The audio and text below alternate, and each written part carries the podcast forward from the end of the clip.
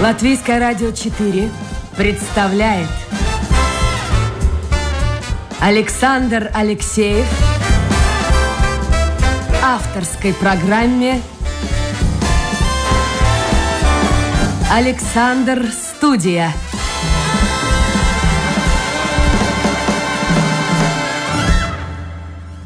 Здравствуйте, друзья. В эфире программа «Александр Студия». Как обычно, в это время с вами автор и ведущий Александр Алексеев. Я хочу представить гостя нашего эфира, директор медицинского центра андрологии, доктор медицины Юрис Эренпрейс. Юрис, добрый день. Здравствуйте. Давайте мы начнем с определения, что такое андрология, потому что многие наверняка впервые слышат этот термин, и с другой стороны существует очень похожее и близкое, по большому счету, направление медицины, я имею в виду урологию. Итак, что такое андрология и чем она отличается от урологии? Да, андрология действительно достаточно новая специальность. Она появилась э, в мире в Европе в 90-х годах. И она занимается конкретно именно проблемами заболевания мужской репродуктивной системы. Андрологию мы обычно делим на такие четыре отрасли. Самая большая, главная, э, это отрасль или направление андрологии, которое занимается проблемами бесплодия мужчин. Э, и, в принципе, это и было причиной, почему появилась э, андрология, развилась андрология, потому что проблема мужского бесплодия в 90-х годах стала очень быстро вырастать, стала актуальной. Вот это вот одно направление мужское бесплодие. Второе направление это мужские гормональные проблемы, э, именно половые гормоны, э, проблемы с половыми гормонами, которые тоже стали появляться, нарушения все чаще и чаще. Потом э, проблемы с мужской половой функцией, в смысле проблемы с эрекцией. И четвертое направление – это мужские половые инфекции воспалительные. Какую-то часть, она действительно немного как бы смежная, да, э, специальность, э, какую-то, что-то там есть от урологии, что-то есть от эндокринологии, что-то есть от э, дерматовенерологии, но вот в 90-х годах стало понятно, что вот нужны, нужны специалисты, которые вот углубляются именно вот эти мной перечисленные проблемы, и потому что они стали все более и более актуально встречаться более часто и бесплодие и вот другие заболевания.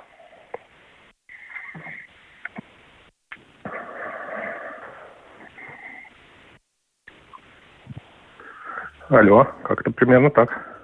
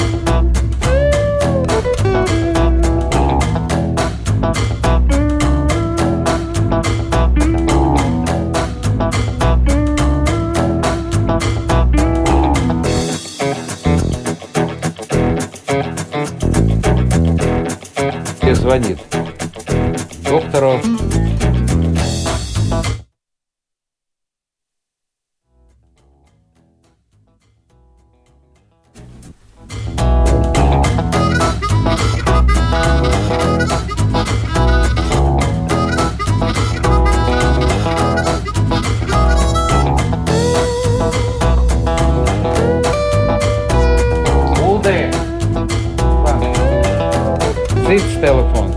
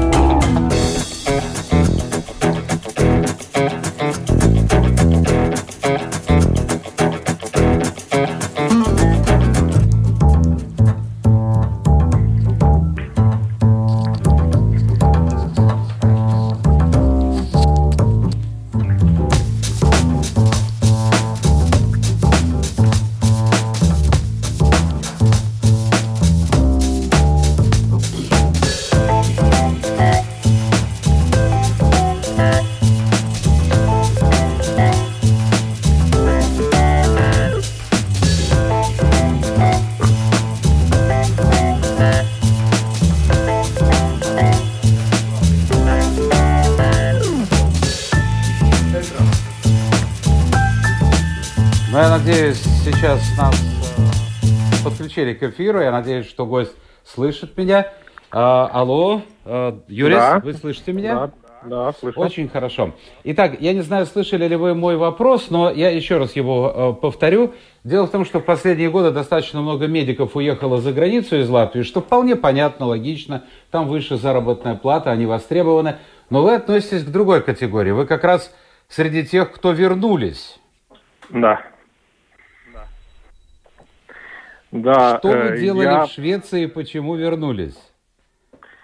Да, я, значит, здесь в Латвии закончил медицинский институт, потом закончил докторантуру, и поскольку я уже, ну, где-то, наверное, с пятого курса вот заинтересовался андрологией, я искал э, возможность, э, где можно пройти обучение, получить эту специальность. В Латвии такой возможности не было, и э, вот я познакомился с андрологом-профессором из университета Люнда – Э, Швеции, в больнице Мальма, и договорились, что я поеду в резидентуру туда к нему.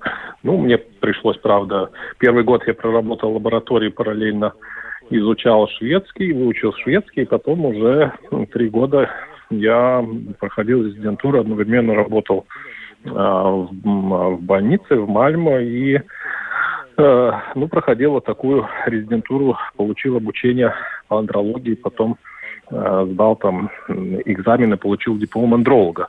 Ну, э, мне, конечно, они предложили остаться, работать дальше, тем более, что шведский язык я уже знал.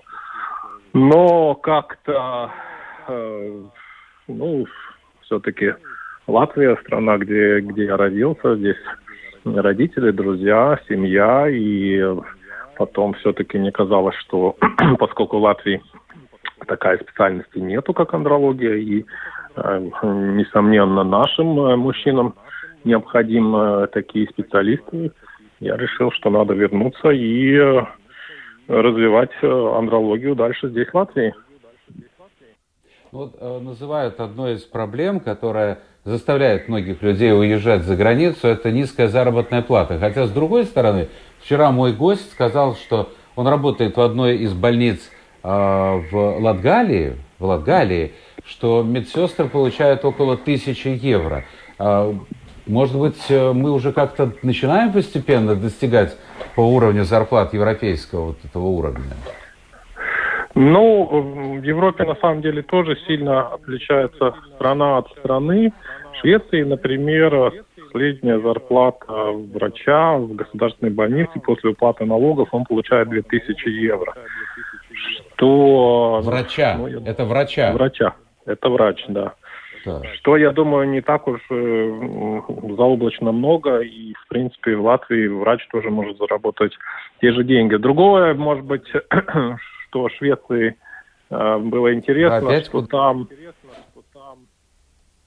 ну, там график работы намного более расслабленный, там, в принципе, то, что в Латвии делает э, один человек, часто делает 3-4 человека, да. То есть там, короче, рабочий день, намного больше паузы между работой и так далее, да. То есть, ну, там как бы уровень стресса намного меньше. Но, в принципе, в принципе, по заработной плате, да, если сравнить Швецию и с Латвией, я думаю, что Латвия уже постепенно начинает достигать. Ну, вы меня удивили, я думаю, что и удивили многих слушателей, назвав эту цифру – врач, не медсестра, а врач, примерно 2000 евро, это очень, ну, прямо скажем, немного для Швеции, учитывая э, уровень жизни и учитывая цены, которые там существуют. А шведы, ну, кстати, это... не уезжают куда-нибудь в, в Германию дальше?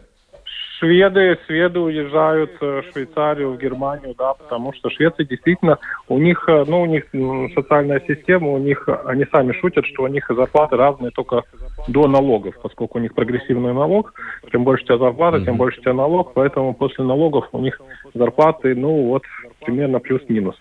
Если ты не занимаешься каким-то частным бизнесом, тогда ты, конечно, где-то можешь больше заработать.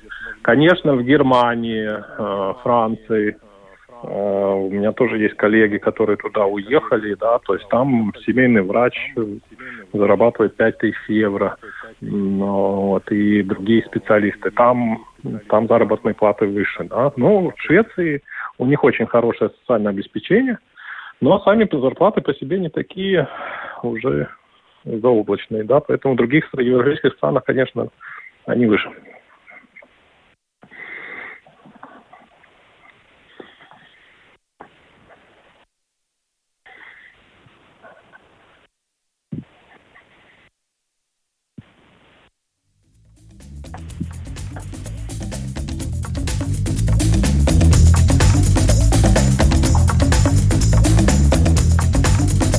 Ну, опять прервалось.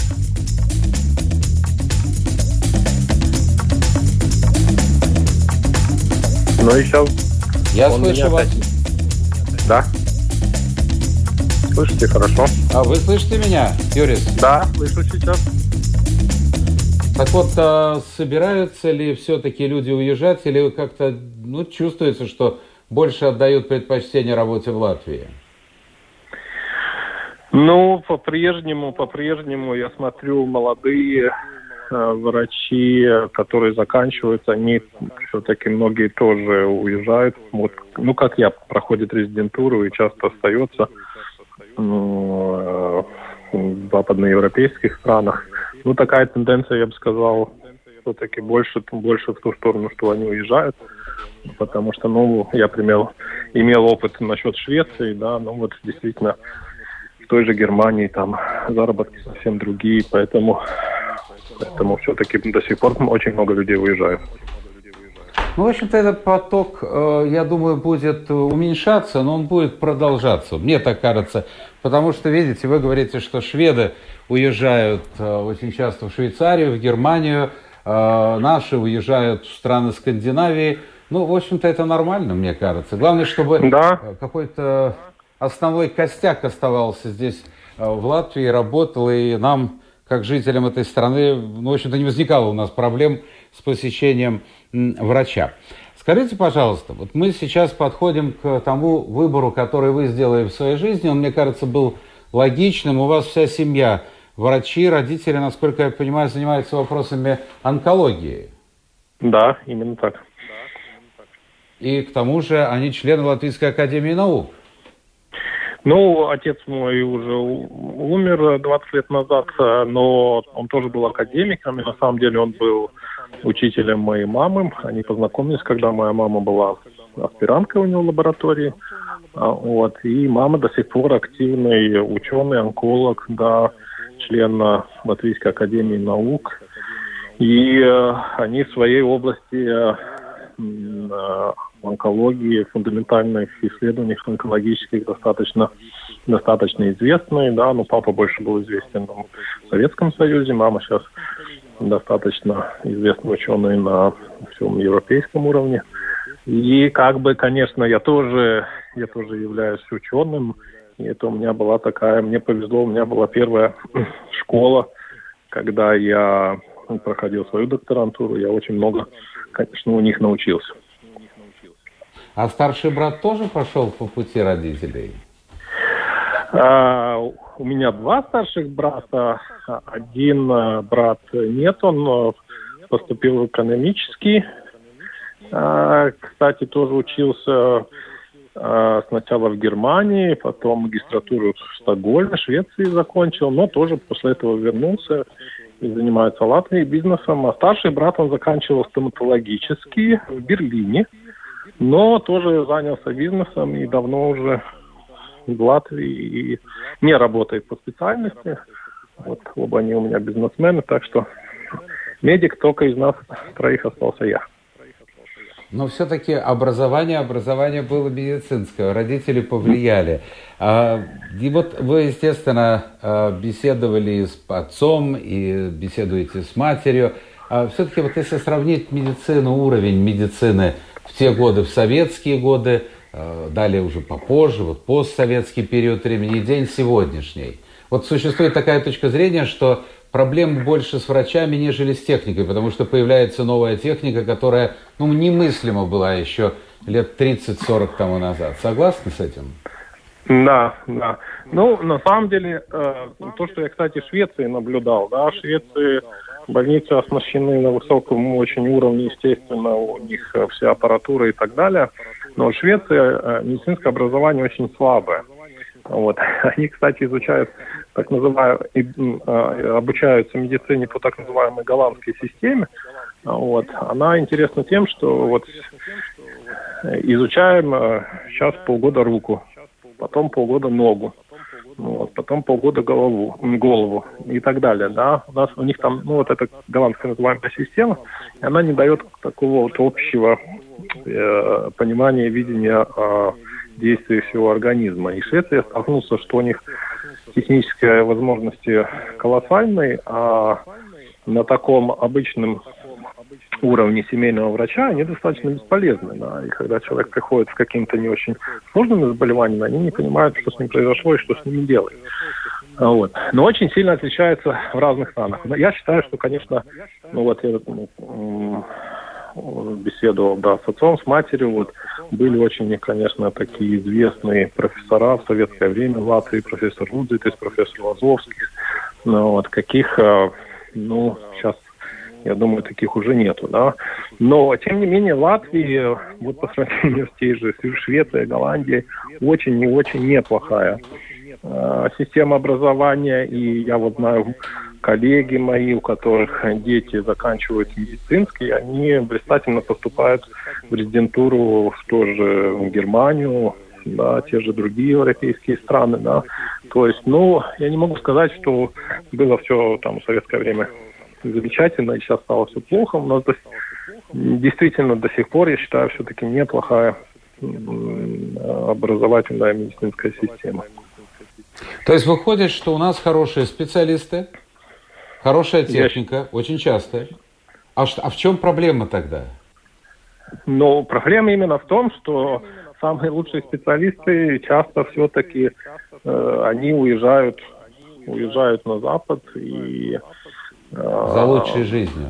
За лучшей жизнью, потому что, ну, мне тоже, я тоже какое-то время чуть-чуть работал в Америке. Когда я в Швеции как раз, они спрашивали, а сколько ты в Швеции зарабатываешь? Я говорю, ну вот, я еще даже тогда не 2000, потому что я только был резидентом. Они говорят, ну что, это смешные деньги, Юрис оставаясь у нас в Америке, тут врачи зарабатывают совсем другие деньги. Поэтому те, ну, которые... Хорошо, ну... насчет американской, э, Юрис, ну вот насчет американской системы, потому что европейская более-менее понятна, я думаю, и мне, и слушателям. А, угу. а вот американская система, там очень много было на высоком политическом уровне разговоров, попыток, э, президенты менялись, и менялось их отношение к медицине, в том числе э, о страховой медицине. То есть там я вот на, в моем представлении, по словам тех моих знакомых, которые живут в США, если у тебя есть хорошая страховка, первое, или если да. у тебя есть большие деньги, то тебя поставят на ногу, на ноги даже, ну, чуть ли не из гроба. Но если у тебя нет денег, то это огромная проблема, и пока она не решена. Согласны с этим? Да, абсолютно верно. Именно так это и есть. То есть нам американский опыт совершенно не нужен? Или все-таки там что-то есть интересное? Ну, там медицина на очень хорошем уровне, там э, э, американцы, они вообще отличаются тем, что они, в отличие от европейцев, они жуткие дарбо, дарбо, ну, дарбоголики, да? Да, да трудоголики, трудоголики. Трудоголики, да, трудоголики жуткие. Я в Швеции, я уже проработал пару лет в Швеции, и, знаете, я привык к этому такому шведскому расслабленному режиму, что ты там два часа поработал, потом все идут полчаса пьют кофе, потом два часа поработал, потом час у тебя обеденный перерыв, потом два часа поработал, полчаса пьешь кофе, и через часик ты идешь домой. В Америке ничего такого нет. Я к ним приехал, я говорю, давайте обсудим совместные проекты. Вот. Он говорит, а на сколько ты приехал? Я говорю, на две недели. Они говорят, о чем мы будем две недели обсуждать? У тебя есть методы, у тебя есть знания. Ну, мы тебе дадим пациентов, за две недели сделаем научные три работы, опубликуем, выступим на конференциях и так далее. Мы пропахали с 7 утра до 9 вечера без выходных. Вот.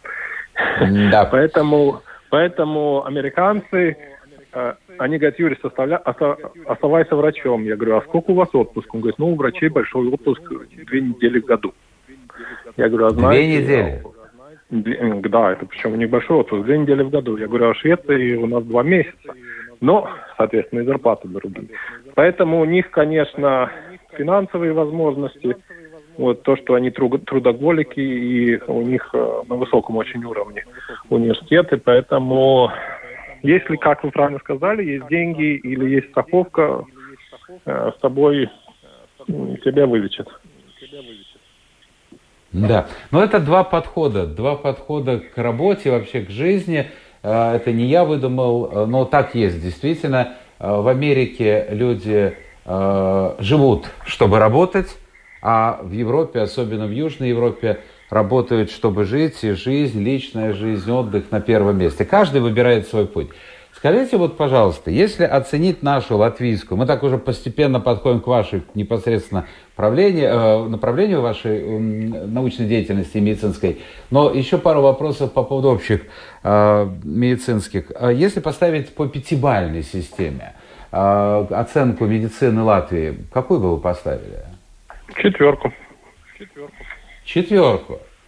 Посоветуйте, пожалуйста. Вот я вижу, что уже пишут люди, задают вопросы. И один из вопросов, друзья мои, я напомню, у нас сегодня в гостях э, доктор медицины, директор Центра андрологии Юрий Сенплейс. И в интернете вы можете задать вопросы. Так вот, вопрос, как выбрать нормального врача? Имеется в виду не э, семейного врача, а специалиста. Потому что возможности огромные – Тут и профессора, тут и доценты, тут и, в общем-то, люди самые разные, и только начинающие. Вот как правильно выбрать? Смотреть на должность, на звание, смотреть э, на отзывы, может быть, пациентов. Как бы вы посоветовали? Ну, сейчас, я думаю, это совсем действительно несложно, потому что есть форумы, э, где пациенты пишут отзывы. Я думаю, самое надежное это отзывы пациентов. Мне часто говорят, что пациенты приходят, говорят, мы тут почитали про вас отзывы, вот поэтому решили к вам прийти. А вот, поэтому сейчас информация доступна, да, и э, я думаю, что интернет дает такую возможность, и, ну, конечно, исходя из своего опыта, да, первые первые 10 лет молодой врач все-таки много чему учится, да, и я вспоминаю, как я начинал, у молодых врачей очень много энтузиазма, э, вот, и много новых знаний, но все-таки где-то примерно, по моему убеждению, 10 лет необходимо, э, вот, чтобы врач наработал свой опыт. Поэтому, как бы, может быть, прямо к нам к резиденту, если сложные какие-то, я не говорю про, про, про какое-то там простудное заболевание, простые заболевания, там, конечно, любой доктор плюс медицинского института с этим справится. Но сложно, и тогда, может быть, действительно посмотреть на возраст, на должность. Все-таки нужен опыт, нужен опыт, и посмотреть в интернете, где человек работал. А перейдем к мужскому здоровью. Вот ваши слова. На пятом курсе я наткнулся на статью датских ученых о том, что качество спермы у мужчин за последние полвека ухудшилось вдвое. А, это действительно так? И с чем это связано?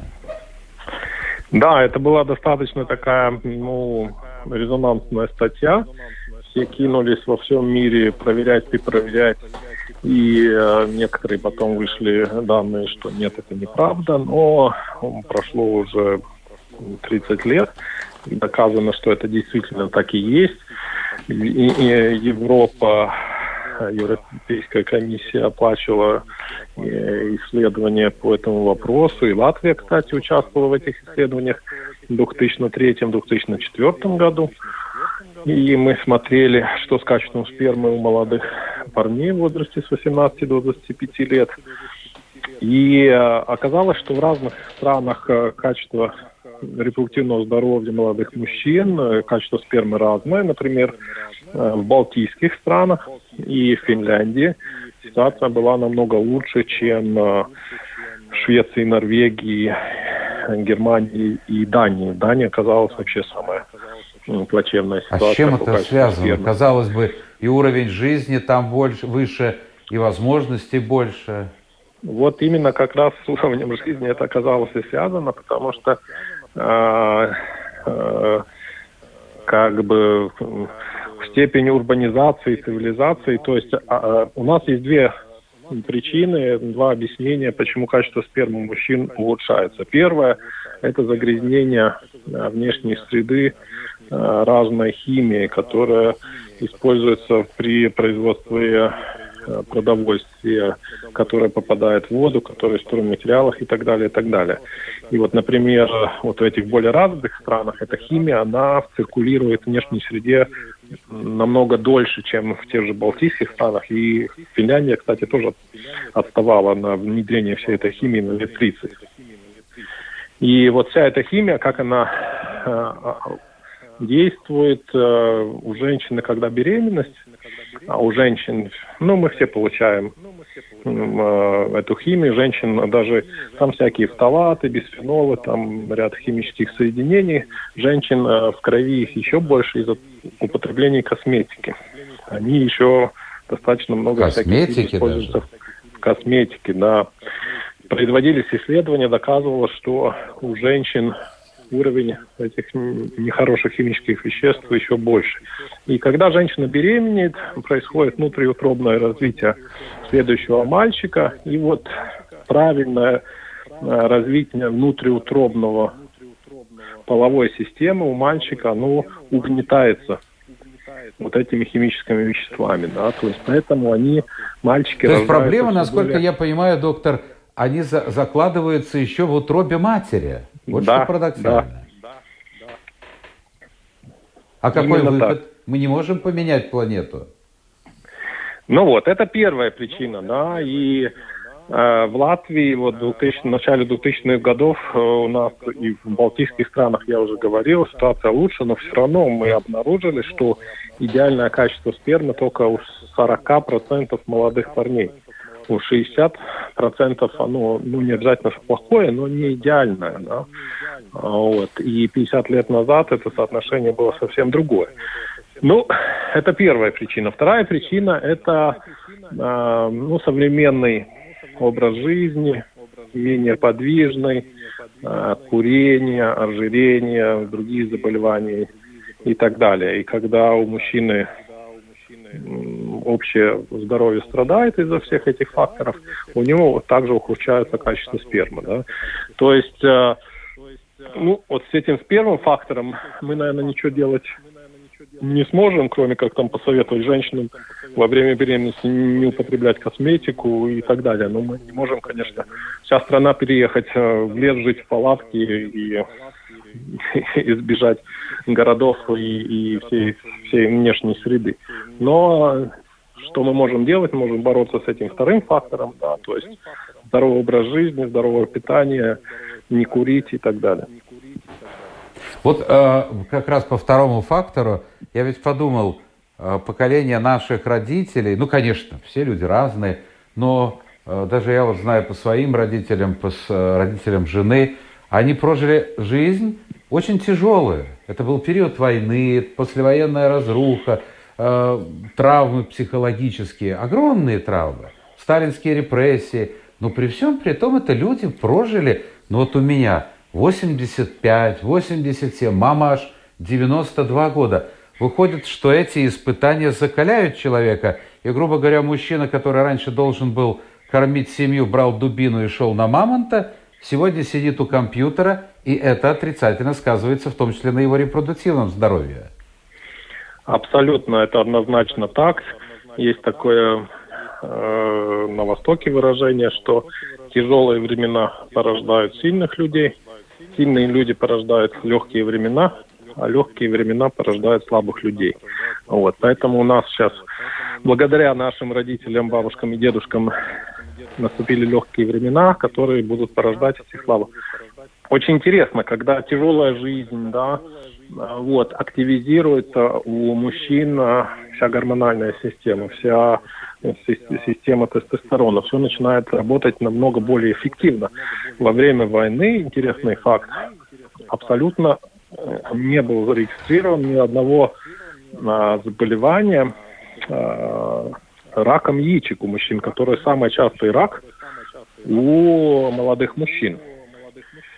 Вот это такой интересный феномен. То есть он объясняется тем, что когда вот у мужчин происходит мобилизация, да, у них активизируется, мобилизируется также репродуктивная система, и тестостерон прижитым к репродуктивной системе, и она начинает работать более эффективно. Вот. А когда мы э, вместо того, чтобы там тяжело работать или нет необходимости бороться на жизнь, мы сидим у телевизора и кушаем чипсы, да, то есть у нас расслабляется так, образно говоря, вся эта система. Плюс, конечно, все побочные эффекты вот этой э, расслабленной, неподвижной нашей жизни.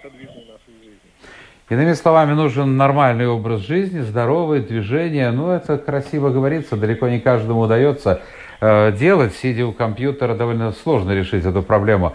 А я понял, что если в семье хотят иметь ребенка, то надо идти к врачу и жене, и мужу. Потому что раньше вот существовала такая традиция, такое мышление, что виновата прежде всего жена. Она бесплодна, а мужчина, он все окей у него. Э, очень часто, если вы говорите 40%, то очень часто виновником, ну в кавычках, является именно мужчина. Может ли современная медицина что-то сделать?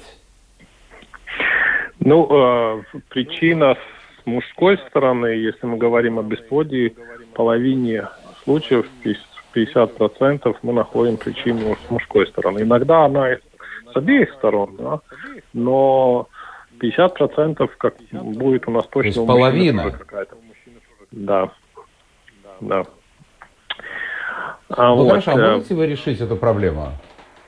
В большинстве случаев э, есть, конечно, более сложные причины, там гормональные нарушения, генетические нарушения. Бывает у нас от 5 до 10 процентов случаев у мужчин бесплодия, у них вообще нет сперматозоидов в сперме, да. Вот. Но даже в этих сложных случаях э, сейчас современная медицина, мы можем этому помочь. Вот. Есть специфические лечения, есть специфические хирургические вмешательства, которые могут помочь. Но э, абсолютно не всегда нет необходимости вот этих сложных лечений, потому что, ну, я бы сказал, из всех мужчин, у которых проблемы со спермой, ну, как минимум половина. Это причина то, что они курят, то, что у них плохое питание, мало, малоподвижный образ жизни, какая-то инфекция, да. Очень часто мы видим при этом неправильном образе жизни у нас у каждого человека же есть 2, 2, кило, 2 килограмма бактерий, что мы носим с собой, микробиом называется. Да? А вот. Изменяется состав этих бактерий, начинаются какие-то скрытые воспалительные процессы, сперматозоиды очень к этим чувствительны. Поэтому в абсолютном большинстве случаев достаточно несложными рекомендациями, несложными э, вмешательством да, поправить образ жизни, там, вылечить из инфекции и так далее, мы можем нормализовать э, качество спермы. Это происходит, правда, не быстро, ну, где-то в течение трех до шести месяцев. Но есть э, Хорошо. У нас, э, Юрий, извините, я вас вынужден пере, прервать, потому что я очень внимательно вас слушаю, и слушают, я надеюсь, те люди, которые приемников, но у нас остается 2-3 минуты уже до конца эфира. Хорошо. Поэтому вот давайте посмотрим, что она пишет. Спрашивает, каком возрасте нужно обращаться мужчине к врачу, или это совсем, в общем, там типа юный ребенок совершенно маленький, э, может быть, можно все решить и предотвратить до зарождения каких-то проблем, или они только появляются, или уже надо приходить тогда, когда проблема э, стоит, э, ну, ну действительно, становится очень актуальной. Ну, мы советуем э, делать обследование перед тем, как мужчина планирует беременность. Вот, как женщины делают обследование гинекологов, так пройти обследование у андролога. Это если планируется беременность. А так уже, если у мужчины нет никаких проблем, и он уже не планирует беременность, этот возраст прошел, тогда обращается вот после 40-45 лет раз в год к урологу или к андрологу. Еще один вопрос. Мужчина пишет, у него, э, так, ему 65 лет, Э, пропала эрекция, можно ли что-то, э, чем-то помочь, или это нормально для такого возраста? А, то, что она полностью пропала, так не должно быть. Несомненно, э, половая активность с годами уменьшается, уровень выработка тестостерона падает на 1-2% каждый год после возраста 40 лет. Поэтому функция чуть-чуть уменьшается, постепенно угасает, но полностью она даже к 65 лет пропасть не должна, поэтому лучше обратиться, надо посмотреть что там случилось. А таблетки, которые в свое время очень рекламировали как панацею, они могут помочь? Несомненно. А там, говорят, проблемы э, для тех, у кого э, заболевание сердечно-сосудистой системы. То есть опять палка Нет, это, это не совсем так, потому что Виагра была изобретена как раз для сердечно-сосудистых э, проблем. Вот. И ну, сейчас уже более современные есть препараты, которые вообще не дают никаких побочек. Но их можно здесь... принимать самостоятельно или все-таки надо обращаться к врачу? Ну, лучше на всякий случай прокоми... про... проконсультироваться. И последний вопрос, мы уже вылезаем за наши рамки, но хочется хотя бы несколько вопросов. Леонид пишет, это возвращаясь к началу разговора, о том, что из страны в страну переезжают медики, впрочем, не только медики, э, стоит подумать, может быть, о персонале с Востока, которым наши зарплаты привлекательны. Вот в прошлом году, пишет Леонид из Беларуси, много медиков выехало, и они работают в Литве и Польше, а Латвия, как обычно, прошляпила такой ресурс. Нужны ну, ли нам медики оттуда? Тут, тут я, честно говоря, не смогу прокомментировать, потому что я не сталкивался с врачами с этих стран, и я не в курсе. Спасение, вот я немножко не понимаю, э, что пишет Константин, но он пишет так. Спасение утопающих в руках самих утопающих, доктор тут ни при чем. Ну, наверное, он имеет в виду, что если мы будем вести неправильный образ жизни, то и доктора навряд ли помогут. Ну, это будет намного Можно сложнее. Если человек будет сам за собой следить, конечно, скорее, э, намного больше вероятность, что доктор ему не понадобится. Юрий Серенпрейс, директор медицинского центра андрологии, доктор медицины, был в гостях программы «Александр Студия». Спасибо, Юрис. У нас Пожалуйста. еще осталось несколько вопросов. Возможно, через какое-то время мы снова обратимся к этой теме. Но сегодня время программы исчерпано. Это была программа «Александр Студия». Спасибо всем, кто был вместе с нами. Встречаемся завтра. Новый день, новый эфир и новые гости. Пока.